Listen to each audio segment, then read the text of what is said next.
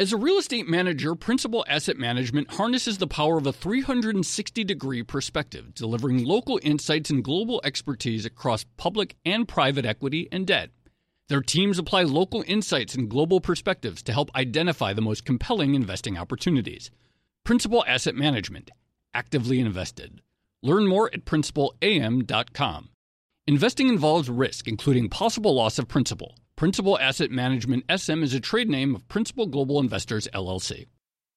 Hey there, it's Joe Weisenthal. And Tracy Alloway. And we are the co hosts of the Odd Lots podcast. And we want to tell you about a new podcast here at Bloomberg we're really excited about Money Stuff, the podcast. That's right. Friend of the pod, Matt Levine, is teaming up with our other friend and Bloomberg TV host, Katie Greifeld, to bring the Money Stuff newsletter to life. Every Friday, Matt and Katie will dive into all the Wall Street finance and other things that make Matt's newsletter such a hit. You can listen to Money Stuff the podcast on Apple Podcasts, Spotify, or wherever you get your podcasts.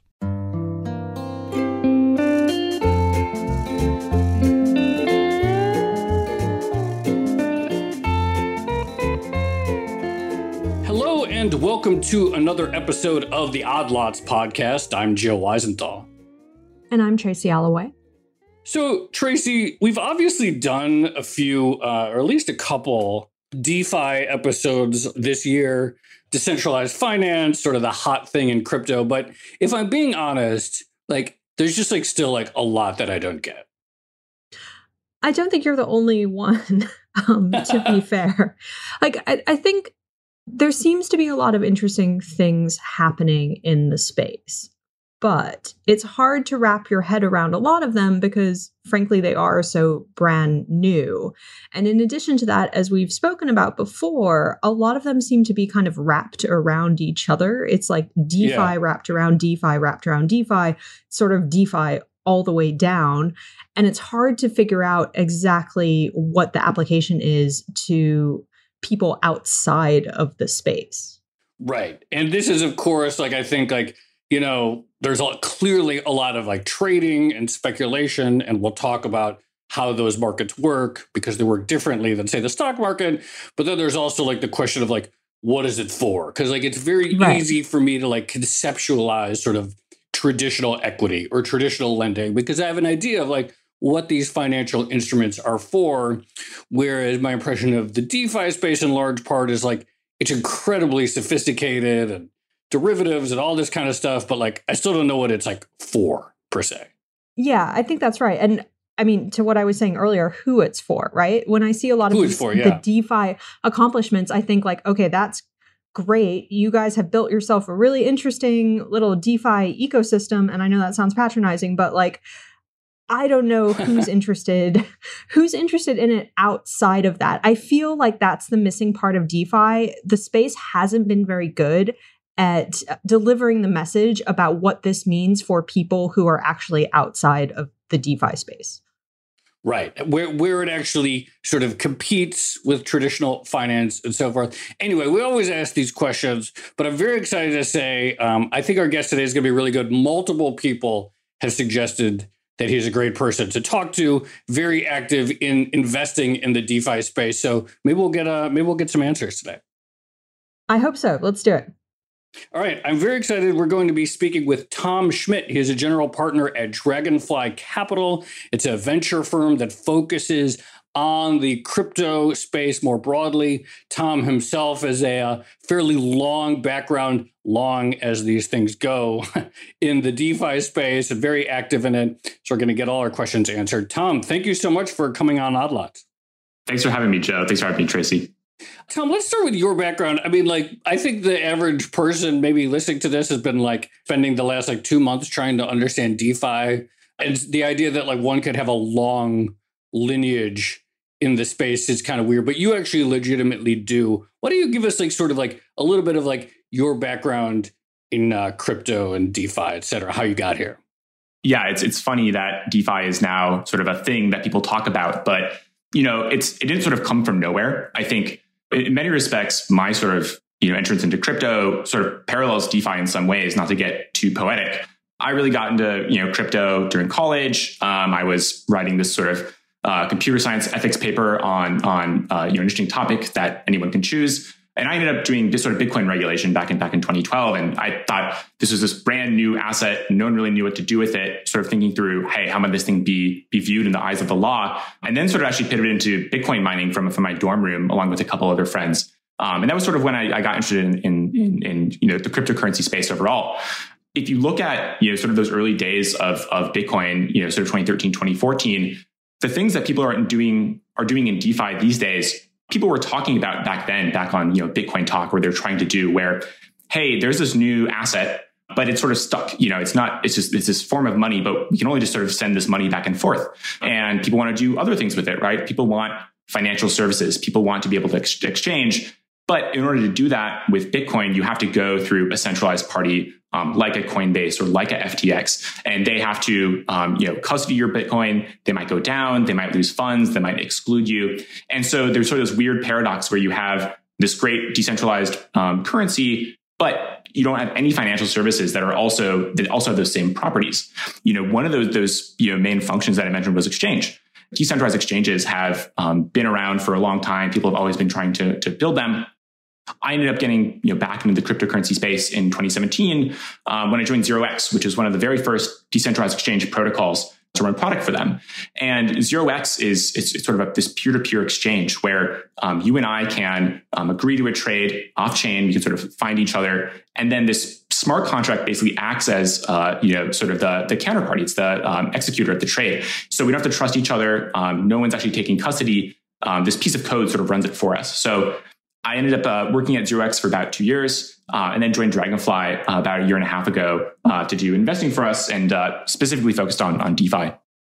What was the transition like from Bitcoin to more of the DeFi experience? Because we sort of take it for granted now that there's Bitcoin and now there's all this stuff being built on things like Ethereum in the DeFi space.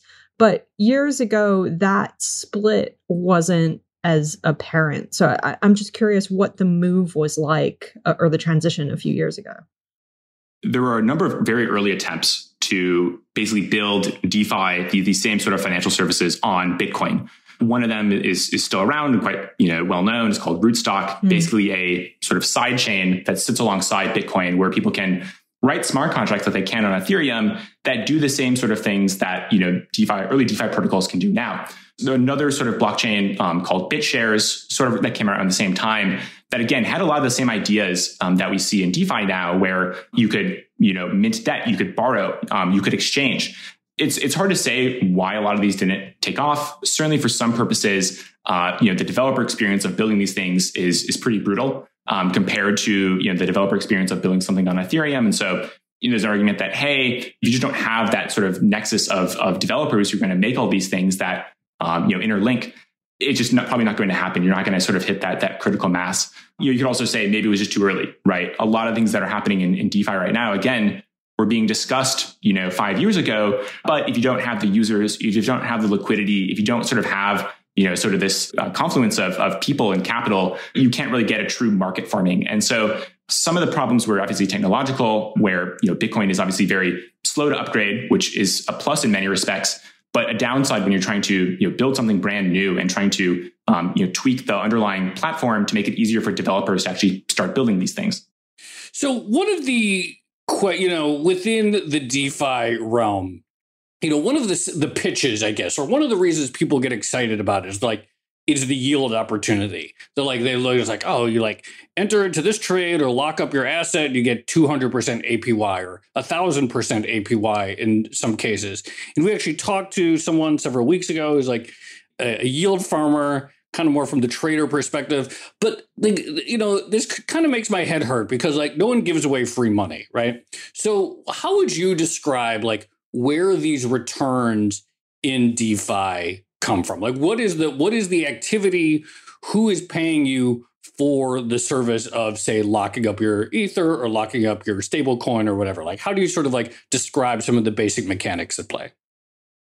Yeah, uh, this is I feel like what has sort of brought in, in part DeFi into the mainstream maybe over the past years. People see these you know eye popping returns and um, you know wonder kind of what's going on because it sounds kind of insane. I think we sort of saw that with the whole Mark Cuban iron finance thing uh, maybe a week or two ago.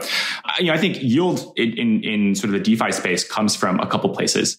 The, the main source of yield that you know, sort of drives again these huge numbers that we talk about actually comes from these protocol tokens that are given away. Um, and a very concrete example of this, one of the first projects to do liquidity mining was Compound Finance. Um, Compound Finance, it's a um, decentralized money market on Ethereum where people can deposit, uh, lenders and borrowers can deposit assets into the smart contract um, and then borrow against it and, and if, if they wish. And so I don't have to call up a lending desk, get a quote, hope that they're open, have them custody my assets. The smart contracts sort of take cares of all take cares of all of that for us, and then they also uh, set the rates programmatically. So Compound had been around for about a year and a half or so, but um, about a year ago, so this is March 2020 or May 2020, they announced this, this program um, which has since been dubbed liquidity mining, where in addition to the you know returns that you would get, the interest that you would get just for lending out assets to somebody who wanted to borrow, so let's say maybe 6% um, on your on your stablecoin, your USDC or your Ether or whatever. They'll also give you some comp tokens. So comp is the native governance token of Compound, where people who hold comp can vote on how to upgrade the compound smart contracts over time. So if you want to add a new feature, if you want to add new types of collateral, if you want to adjust rates, comp holders get to vote on chain as to how that actually um, gets upgraded. So there's no central party that actually controls this thing. So Compound started giving away uh, about 50% of the total supply of comp to people who are using Compound. So people who are borrowing, people who are lending, anyone sort of proportionally to how much you actually you know doing either of those things. So how much capital you were actually borrowing or lending. And in addition to this 6%, you start to get this supply of, of comp tokens. And basically that yield comes from sort of the market price of where people think comp should be trading at. So, you know, if I'm earning, you know, again, 6% on that USDC, but I'm earning a few comp tokens and let's say comp is trading at a few hundred dollars, suddenly you sort of, you know, project out these sort of two combined um, assets I'm getting, both the, you know, USDC, the stablecoin interest plus the comp. And suddenly my APR looks huge. And so people have basically been tweaking this over and over again, different ways of doing this liquidity mining where they're incentivizing growth of the of the protocol uh, by giving away this native protocol token, and, and, that's a large part of where you see you know a lot of the, these numbers come from. You call them uh, governance tokens, but uh, and you describe their value as being able to like vote on upgrading the protocol. But obviously, just voting rights typically aren't worth that much. Are we really talking about de facto equity in a different name? And is part of the is part of the upgrade that one can vote for is re- is directing trading revenue to the token holders. Yes, this is uh, maybe a little bit of a touchy subject in, in DeFi because people do not want you know want to sort of skirt around this topic. But I think a lot of a lot of people, a lot of investors definitely see it that way. Where you know with, with Compound, there's no company, right? There's no entity that I want to get take equity in um, that is you know going to take some some profit. But the protocol itself obviously generates tons of revenue, and so there's sort of an idea that hey, these are sort of going into the company treasury. They're on this sort of you know protocol balance sheet, and if I have control over that, you know, much in the same way that you know maybe I you know have governance rights in a company that has you know 100 million dollars on the balance sheet certainly those those governance rights should be worth something, even if maybe I'm not you know entitled to, to dividend rights at the moment, uh, because I can vote in dividend rights down the, down the road. I think one of the very earliest DeFi protocols, MakerDAO, actually launched with this sort of baked in, where um, MakerDAO it's a decentralized credit facility where anybody can come up, they can they can put down collateral, and then they can borrow DAI, which is the natural stablecoin, this, this, their native stablecoin against that. So you can put down, you know, $200 worth of Ether, you can borrow 100 DAI against it. And now you have liquidity, which you can use to, you know, for operating expenses, to pay taxes, to send to your friend, whatever. You have this DAI, which is pegged to a dollar and you can use it for any purpose. Now, Maker, obviously, it's a lending facility, so they have to figure out how to set rates. Rates get set by MKR holders, um, so it's not being done programmatically. MKR holders basically to, determine how much how much interest to charge uh, people who want to borrow against them, how people who want to make DAI. They also take on risk where let's say that they onboard bad collateral. They want to add, you know, iron token as collateral onto Maker. People mint a bunch of DAI. Suddenly DAI is, is suddenly, you know, the price of, of iron, you know, drops by 99%. And now you have a bunch of unbacked DAI. So you really want DAI to trade at a dollar. Um, suddenly there's not enough collateral to back that up. So where are you going to get enough collateral to sort of reback this DAI? And the answer is that the MakerDAO protocol will mint and sell more MKR um, in order to recollateralize itself. So you, in one sense, you're, you're governing the protocol, but you're also taking on this risk because there's a chance you might be diluted if this, this system accrues debt. And so in response or, you know, in compensation for that risk, MKR holders also get reward in that they are entitled to all that interest that is being accrued by the system. That interest is then used to buy back MKR off the market and you know effectively give that back to MKR holders. So MKR, you know, right now you can you can look online. There's a website makerburn.com which will tell you, you know, how much cash flow is basically being given back to MKR holders, uh, you know, every single year, and it's it's pretty insane. I think the last time I checked, it was uh, maybe 100 million dollars or 200 million dollars that is bought off the market and basically given back to MKR holders. So they're a good example of one of the few protocols that it actually has those sort of cash flows turned on. But certainly to your point, there's a lot of speculation right now around, um, hey, when are fees going to be turned on? If they're going to be turned on at all? I think there's a counter argument too, which is, hey, these are all very nascent protocols, right? You don't really don't want to be charging fees right now. You want to be incentivizing growth. It's sort of like, uh, you know, if you're a early stage startup, you don't want to charge full fee. You don't want to, you know, um, um, sort of be maximizing revenue. You want to be maximizing growth and think about how to sort of turn on revenue down the road.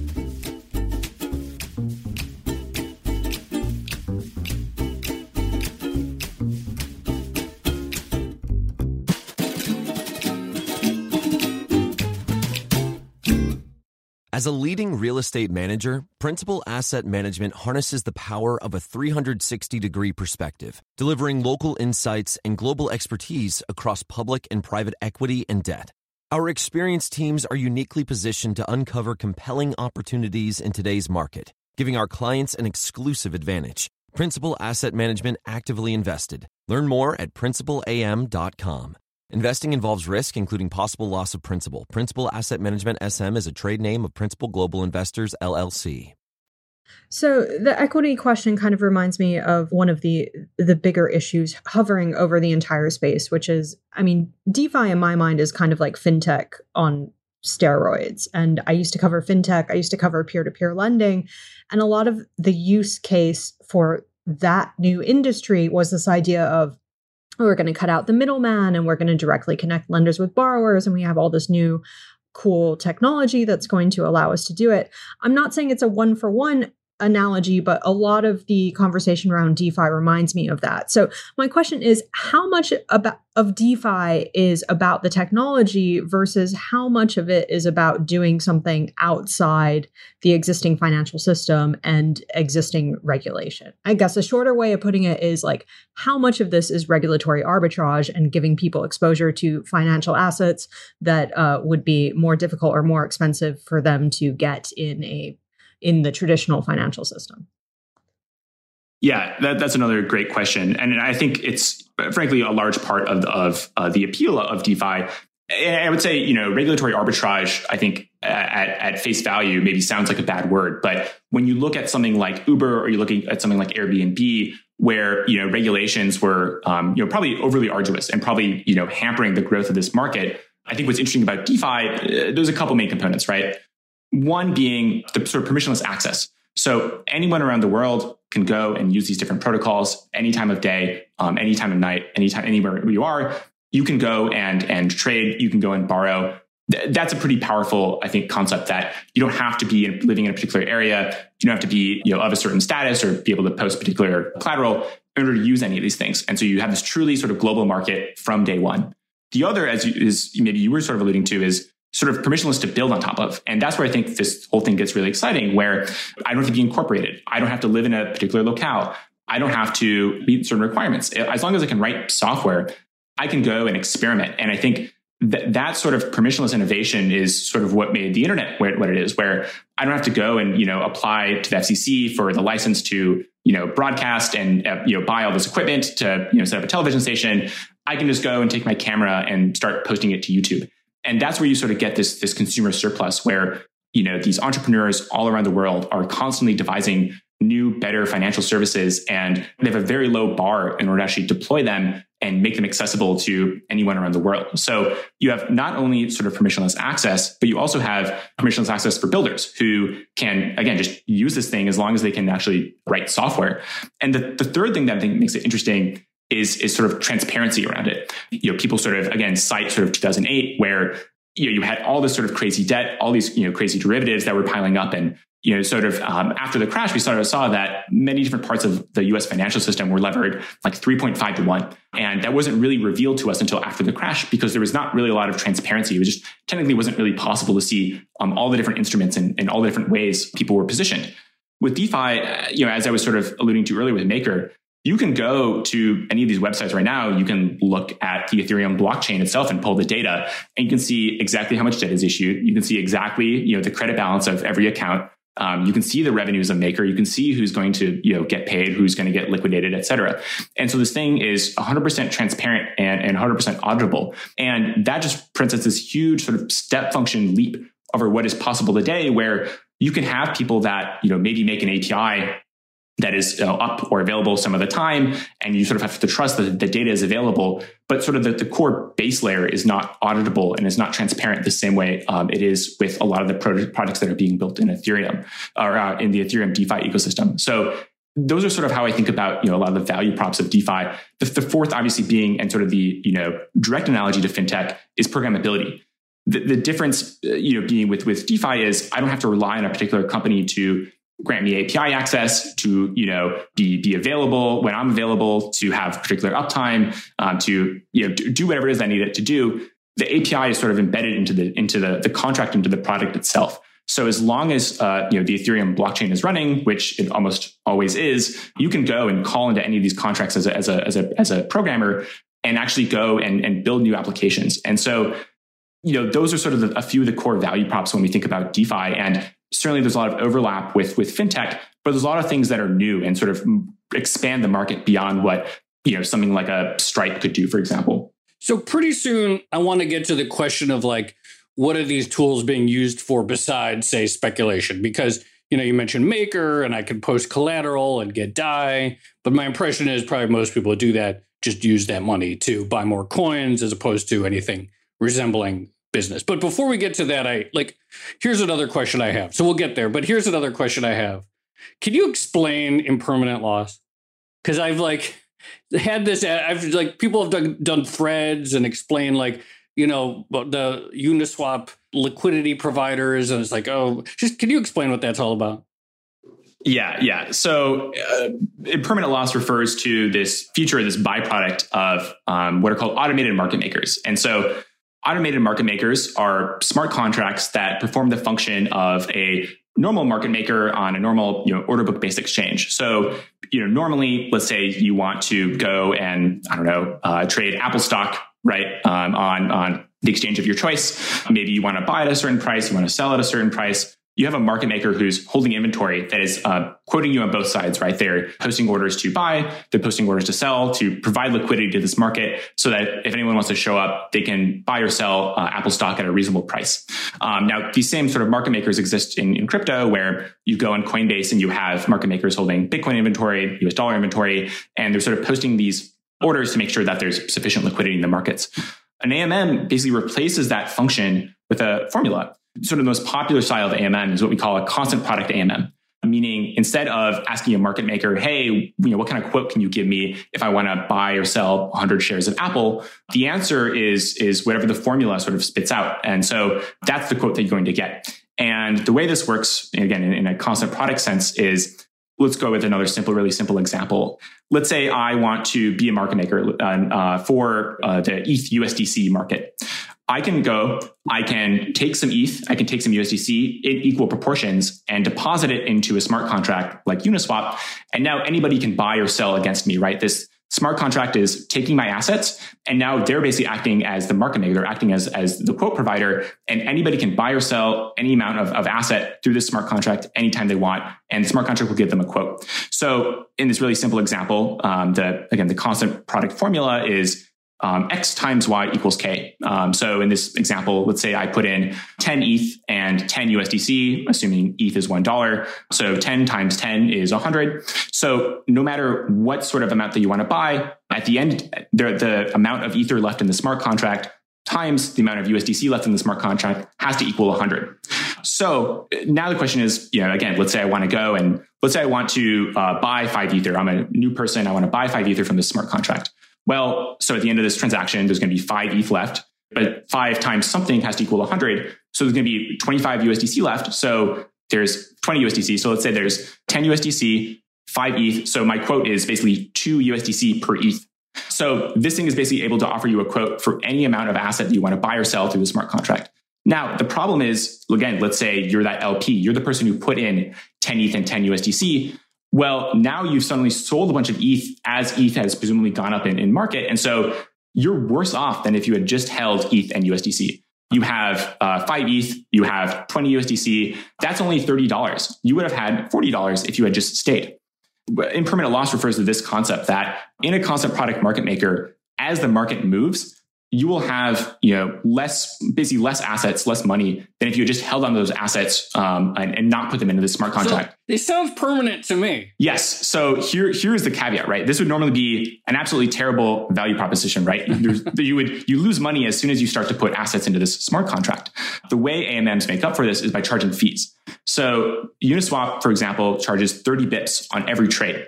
And the idea is that with enough volume that those fees will begin to make up for any of any of that permanent loss. And additionally, you know, you sort of want a, a, what we call mean reverting assets. So you actually want a lot of volatility because that's going to encourage people to trade. That's going to allow you to accrue fees. But ultimately, at the end, at the end of the day, um, you want those assets to sort of return to the ratio that they were when you put them in initially, um, and that's how you sort of avoid, avoid impermanent loss. But to your point, um, if those assets never return to that initial ratio, so let's say you become a liquidity provider for Ether when ETH is $10 and ETH goes up to $1,000, ETH is probably not going to go back to $100. You've, you've, you've, probably would have been better off just, just holding on onto that Ether um, instead of putting it into the smart contract.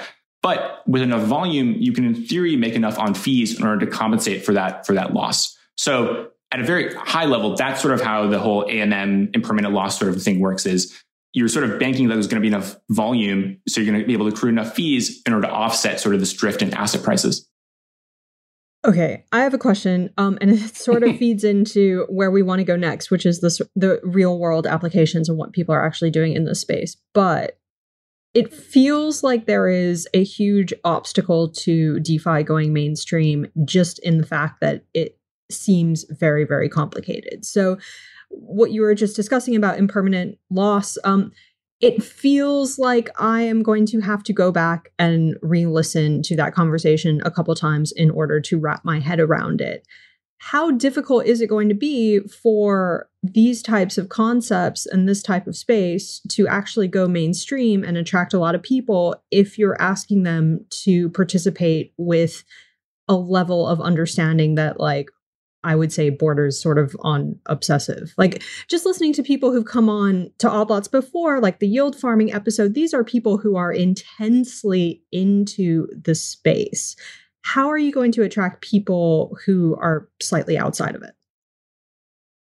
Yeah, I think right now there's definitely a huge sort of prosumer uh, power user you know, element to DeFi mm. where there are people who sort of live and breathe this stuff and you know, they sort of bias towards being active with it, right? Like I like uh, tending my yield farms and I like sort of playing around with new stuff. And for the majority of people, when they think about, you know, financial services, that's not what they want, right? They want to, right. you know, buy, buy S&P and put it in their 401k and, and not really, really think about it. And so, you know, I think the answers comes from, from, you know, a couple different, you know, vantage points. One is just from a sort of offerings perspective. I think there are going to be more and more abstractions built on many of these protocols such that the end user doesn't really end up thinking about this kind of thing. In the impermanent loss example, you can sell off some of that um, yield to to pay for you know any impermanent loss that you might you might um, experience, or you might buy puts and calls so that um, you know you can sort of hedge out some of that volatility that you're exposed to. Ultimately, that can be you know bundled inside of a you know structured product and sort of given to an end user. And so I'm not thinking about you know sort of what's in this basket of goods that I'm that I'm buying. I just know, hey, I want to you know earn some yield on asset X Y Z, and maybe this is a, a good way to do it. I think actually the stablecoin market is a great example where you know, cryptocurrency users are willing to pay, you know, a large amount of, of interest in order to get leverage on some of these assets, right? Like, you know, um, the futures markets often hit, you know, 300% annualized or even lending markets hit, you know, 20% APR in order to borrow stable coins to, to get leverage on some of these assets. But, you know, if you're not a crypto person, if you just want to, you know, uh, sort of earn some interest on some cash that you have laying around, you can go to, you know, services like Coinbase or BlockFi and, you know, they will take your USDC and they will lend it out for you. And you don't have to think about, um, you know, anything that's sort of going on under the hood. I think actually a great example of this is, is, is in China. There's a company called Matrixport, which is actually one of portfolio companies. And they've sort of, you know, pioneered this sort of what we call CeDeFi, so it's half centralized, half decentralized, where it's a custodial service. You know, they own your uh, Bitcoin, they own your USDC, they sort of take care of it for you. You can't lose it. But under the hood, they'll go out and they'll yield farm for you. So they'll go put your USDC into compound. They'll take that comp, they'll sell it for more USDC, and then they'll go give, give it back to you at the end of the day. So from an end user perspective, you don't sort of see what's actually you know happening. You sort of think about you know the yield that that's that you're getting. And so for a lot of users, I suspect that's going to be the way they're going to use uh, DeFi. Much in the same way, you know, most people they don't think about uh, trading bonds or, or you know selling you know complicated derivatives. They just think about putting money in their bank account, and you know the bank sort of handles um, uh, how to get actually interest on it. So I, would say there's uh, still a good amount of abstraction that's remaining yeah. to to make this stuff really palatable to, to end users. Not even talking about a lot of the transaction costs and all of the scalability issues, but I suspect that's going to be a large part of the way people actually you know get exposure to this thing just on that note, we sort of touched on this before um, with the fintech angle, but if it's going to be similar to putting your money in a bank and just sort of trusting the process, isn't that where you kind of need regulation, or at least you need to have some sort of faith in the middleman or the process that's doing this? For you. So I, I guess I'm just curious, like how you square like people not necessarily understanding all the details of the process, but also having faith in a decentralized process or method of doing this. I think it's about having exposure and having the ability to sort of go, you know, down to the metal and get access to it or audit it or do whatever you want.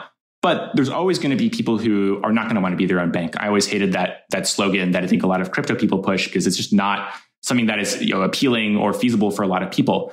I, I think of it a little bit sort of like email, where you know, most people don't run their own email server. Um, most people don't have their own, you know, email client. They use a hosted service like Gmail, and Gmail sort of you know runs the email server for them. But email itself is still an open protocol. Anyone can go and you know run their own email server, and I can go send you an email. You can go send me an email. That open protocol is always available to us if we want to use it. But of, of course, for convenience sake, a lot of people are going to end up using you know a lot of these sort of hosted services at the end of the day. So the beauty is you have this sort of global permissionless, you know, twenty four seven auditable um, um, settlement layer that anybody can tap into and again that allows sort of permission, permissionless innovation but you can still have these really nice financial services that sit on top of it that you know give people a really simple yield if that's when they get access to, or you know really let them let them really easily you know borrow money if that's what they want. Um, the two don't necessarily have to sit in conflict.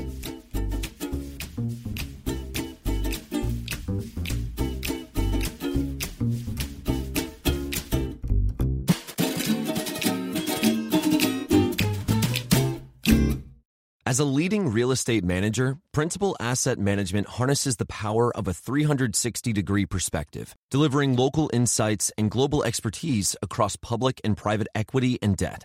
Our experienced teams are uniquely positioned to uncover compelling opportunities in today's market, giving our clients an exclusive advantage. Principal Asset Management actively invested. Learn more at principalam.com. Investing involves risk, including possible loss of principal. Principal Asset Management SM is a trade name of Principal Global Investors, LLC. Hey there, it's Joe Weisenthal. And Tracy Alloway. And we are the co hosts of the Odd Lots podcast. And we want to tell you about a new podcast here at Bloomberg we're really excited about Money Stuff, the podcast.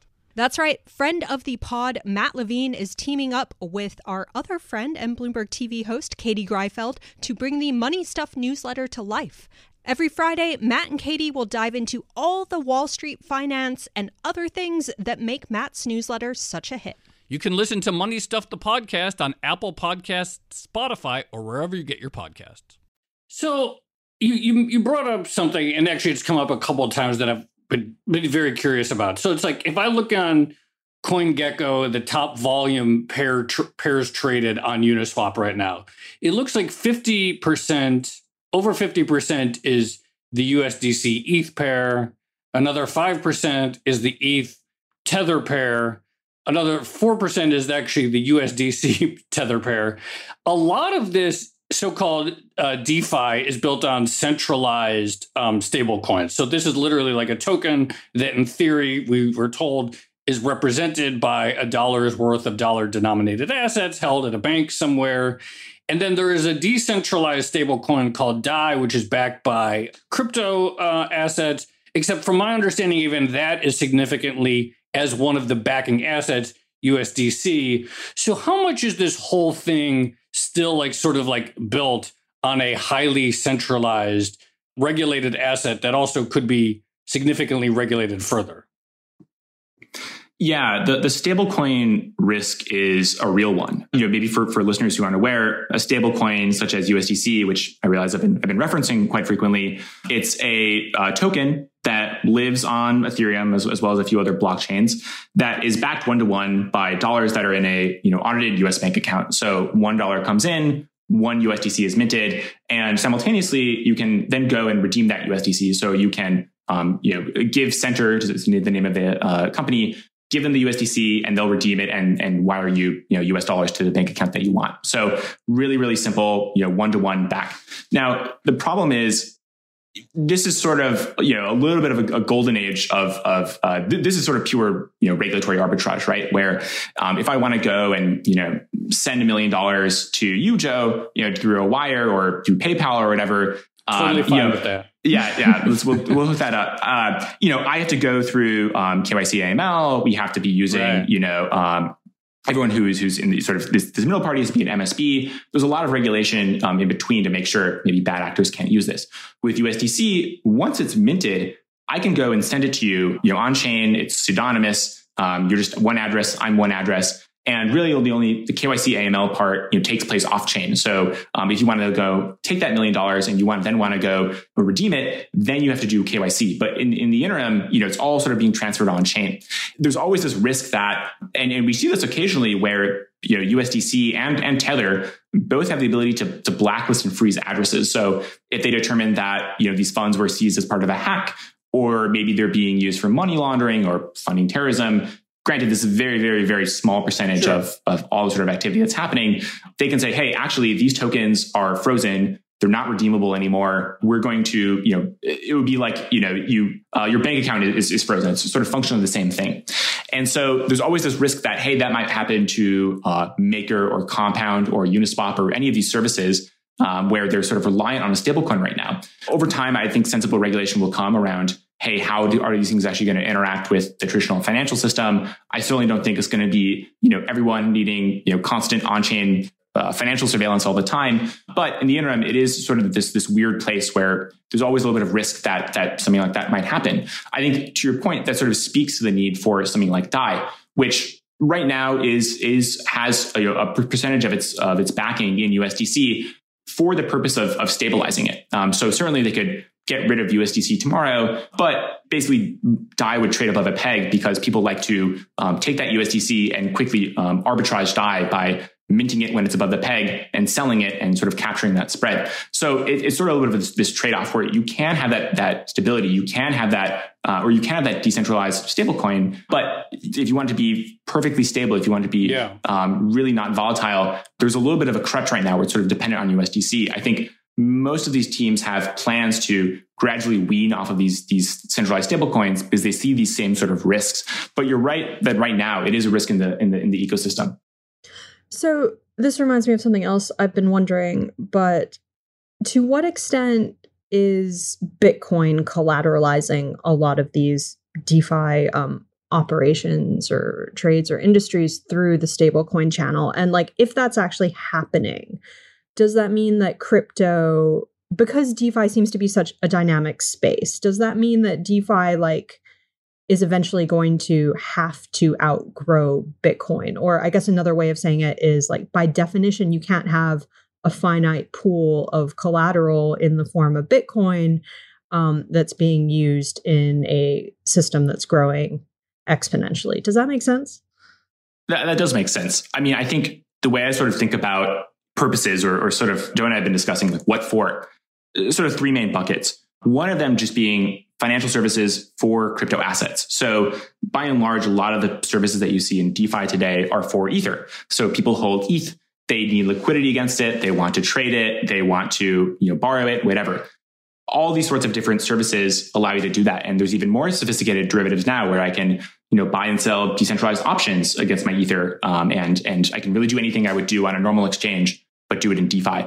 And increasingly, this is happening with Bitcoin as well, as maybe you alluded to, where there are tokens such as wrapped Bitcoin, which is sort of like USDC for Bitcoin, where a custodian holds onto your Bitcoin and, and mints WBTC on Ethereum.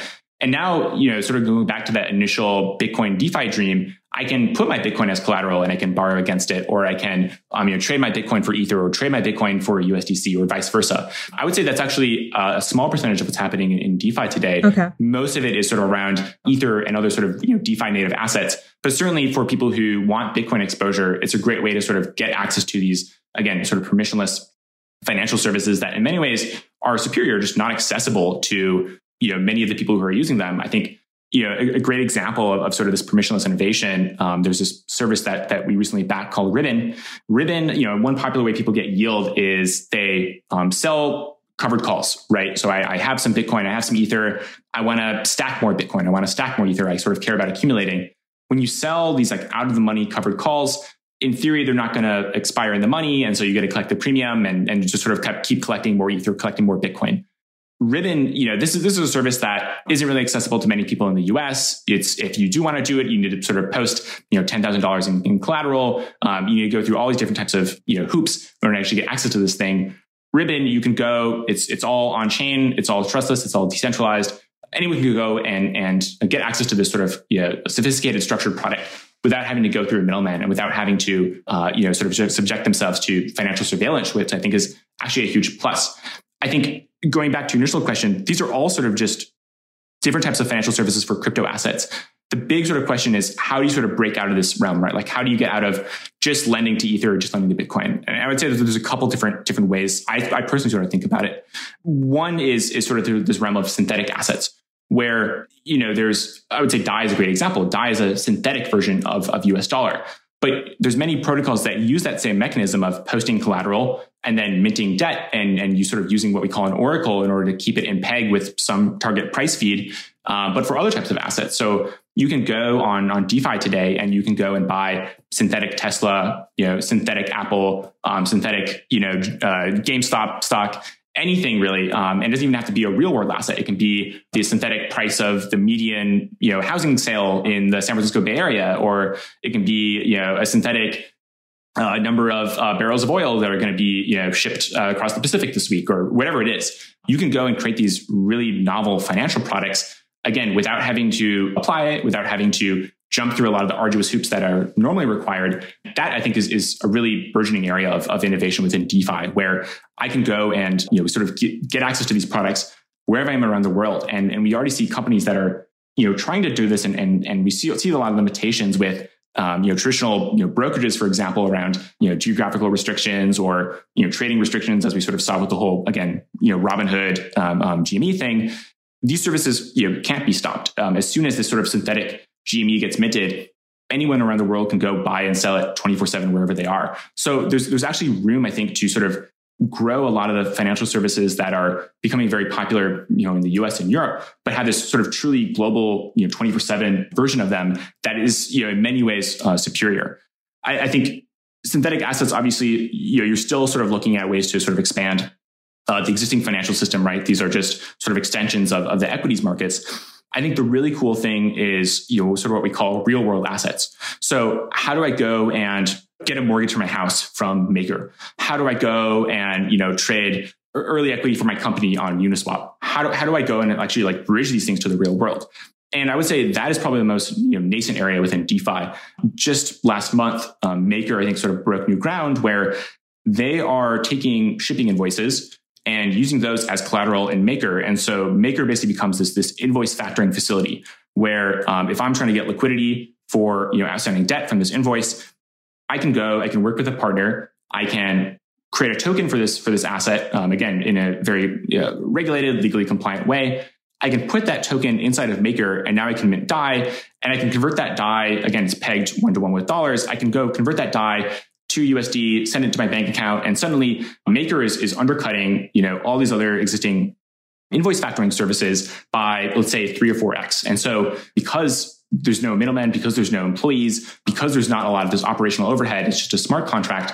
You don't need uh, sort of these, these huge bodies of employees that, you know, someone like a neobank might employ. I just need to go and tokenize this asset, put it into DeFi, and then start borrowing against it. So this is starting to happen, but I expect will accelerate in the next, you know, year or two someone in that example whether and i'm aware of like a few different entities that are trying this but someone in this example sort of like needs to be like i don't know i guess like occupy the meat space. Like if the uh if the ship or the uh you know the uh shipping invoice there's like someone has to like okay you're like have you have to deliver the goods or something like someone sort of has to be the real world proxy to like take the shipper to court if they don't show up with the goods or something like that right? Like there's sort of like there's a lot of like the connective tissue between the chain or between just the protocol and the sort of real world assets. Like there's no real way to like avoid the fact that like some sort of like human at least now some sort of like human has to be there to like sue a delinquent you know someone who doesn't show up with the goods or whatever it is yeah, that, that is true. Um, there, there, that whole sort of you know tokenization process that I mentioned, you know, is somewhat human intensive, but I think um, over time that will come down and become more automated you know, another interesting thing that we see happening in DeFi is is sort of uh, like capital formation. DeFi know, this really low barrier to entry where um, if I want to go and, and, raise funds to um, you know donate money to a cause or purchase an asset or start a company or whatever, I can go and you know potentially pool funds with other people inside of DeFi give them sort of a pro rata share in it. And then we can go and all take our money and, and, go to, you know, whatever it is that we actually want to do. And so, you know, we sort of saw this, this sliver of an idea, I think in the initial sort of ICO wave in, in 2017. And obviously, I think that was very, you know, sort of poorly executed. But the idea right. that you don't have to go through traditional fundraising means, um, especially if you don't have access to those, in order to get access to capital, um, and then uh, be able to have sort of this, you know, pseudo cap table um, I think is really powerful and is, is starting to come back through the rise of a lot of these DAOs. So, if you were going to describe DeFi to someone who had absolutely no knowledge of the space, but your mm-hmm. ambition was to get them very, very excited about it and about how, you know, how much this could improve or change the world, what would be the project or the function that you would point to? I mean, I think I, I tend to fall back on these sort of old reliables. I think Maker is really just an incredible system, not only because it's it sort of demonstrates the power of decentralized lending, where again anybody can show up with collateral, borrow, you know, any time of day, they can repay any time they want, et cetera, and the whole thing is sort of self-sustaining. Um, there's no company, but also because it produces this very useful asset at the end of the day, which is DAI. People, I think, you know, inherently sort of get the value of a dollar, the ability to you know send these dollars back and forth on on a blockchain we often use stablecoins for for funding where you know a team maybe isn't incorporated yet or maybe they don't have a bank account yet we can just send them stablecoins directly to their ethereum wallet and then they can go and pay their employees who are you know, sort of distributed across the you world. You guys do a little test transaction first, like when you do that. we do, like, we do. Sure. Okay. You never, you never grow out of that. Unfortunately, you always get a little skittish. But um, yes, uh, it, you know, just 100 percent superior to trying to send an international wire. Uh, you know, waiting five business days. You know, praying that you typed in the correspondent bank your number correctly. Um, a stable coin such as Dai is able to do that just instantly, and I think that's really powerful. I think really the answer, you know, and sort of the most succinct, you know, maybe a little glib answer is that it's going to do for finance um, what the internet did for information, where um, instead of being siloed, instead of being opaque, instead of being um, limited access, it's permissionless, transparent access to anyone around the world who wants it. And I think what we've seen is entrepreneurs will take that and they will develop novel products that we couldn't even imagine right now and, and probably won't, can't imagine right now that will create this, this massive sort of consumer surplus. So so my last question is I mean, I go to like Uniswap.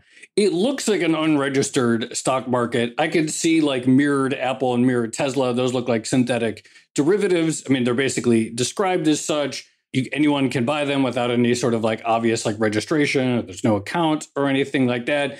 Capital formation. The ICOs sort of like were basically just IPOs, but without all of like the regulation.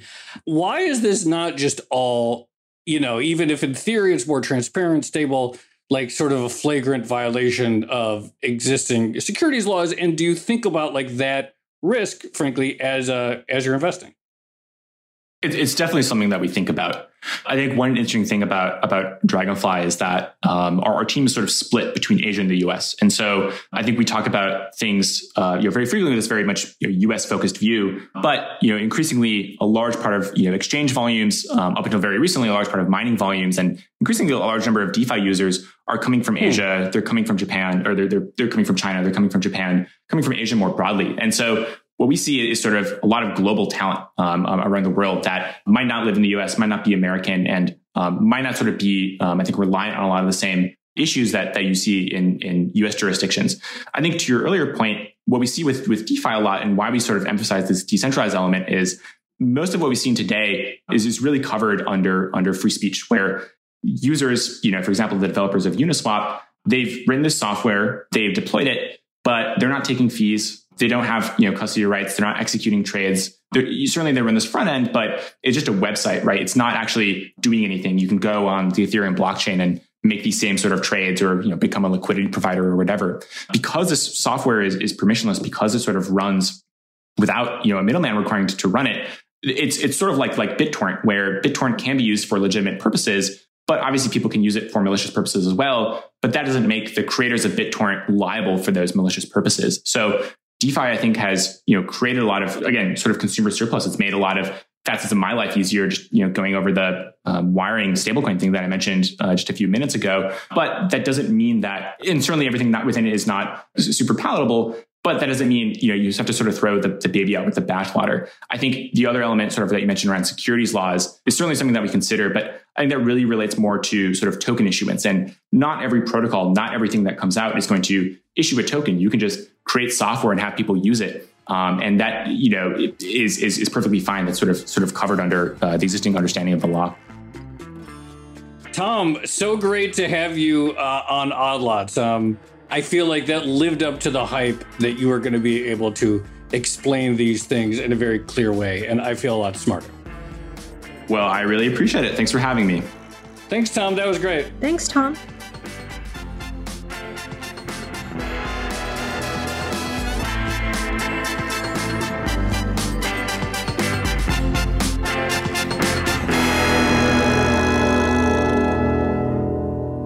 Tracy, I have an idea for a DeFi project that we should do. okay. Go I've on. actually tw- I kind of I like the idea of tending my own yield farm, but I have a feeling it's probably very different to uh, the bucolic um, vision that I have of that. But go on. So you know how like Tom said you could like create any sort of like synthetic sort of like asset that's tied to something in the real world or sort of like, you know, tied to some price. Uh-huh. We should um, create uh, uh, tokenized onion futures. Because that's like the one thing that you know there's a law like there can't be onion futures.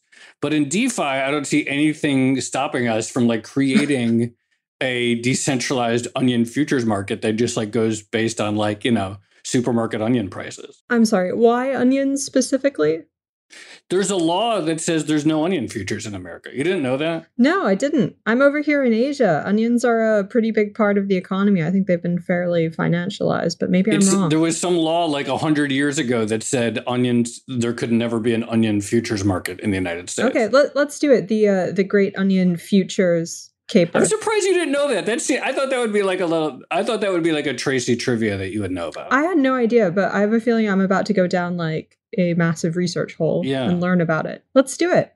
Yeah, let's do it. But seriously, I, I did think Tom was great, and I do think that he lived up to the hype in terms of like the clarity of explaining how all these things work. Um, I agree. I was also, uh, you know, the, on the regulatory arbitrage issue there is a tendency to think that regulatory arbitrage is a bad thing, particularly in finance, where rules tend to exist so that, you know, there isn't money laundering or people aren't losing all their money. His vision or his summation of regulatory arbitrage as a way of generating more change in the financial system, similar to, you know, what happened with the internet and the idea that everyone can broadcast things like that. It's very alluring. I think there are still questions around it but I can see like what he's getting at and I can see why a lot of DeFi people are very excited about using this process regulatory arbitrage to affect change in the traditional financial system. Yeah, though you know what I was thinking, like, and I get that, and I think it's interesting. And he made the comparison to Uber and Airbnb, mm. which sort of like changed regulation. Yeah, but like Uber was going up against taxi companies, and frankly, I don't think the taxi drivers have ever had, you know, in most places, all that much political power. sort of like going up against like highly regulated entities that, in some sense, like make uh, regulation and lobbying like a huge part of their core business model. I don't think is going to be as easy as sort of like Uber basically roll rolling the taxi industry in all these cities. No, and it's a much more sensitive industry given that you're dealing yeah. with money. But I think it's going to be really hard. Yeah, well, yeah, definitely one to watch though. Absolutely. Shall we leave it there? I'm keen to go start reading about onion futures. So. Yeah, go read about that. okay. This has been another episode of the Odd Lots podcast. I'm Tracy Alloway. You can follow me on Twitter at Tracy Alloway. And I'm Joe Weisenthal. You can follow me on Twitter at The Stalwart. Follow our guest on Twitter, Tom Schmidt. He's at Tom H. Schmidt. Follow our producer, Laura Carlson. She's at Laura M. Carlson. Follow the Bloomberg head of podcast, Francesca Levy, at Francesca Today. And check out all of our podcasts at Bloomberg under the handle at podcasts. Thanks for listening.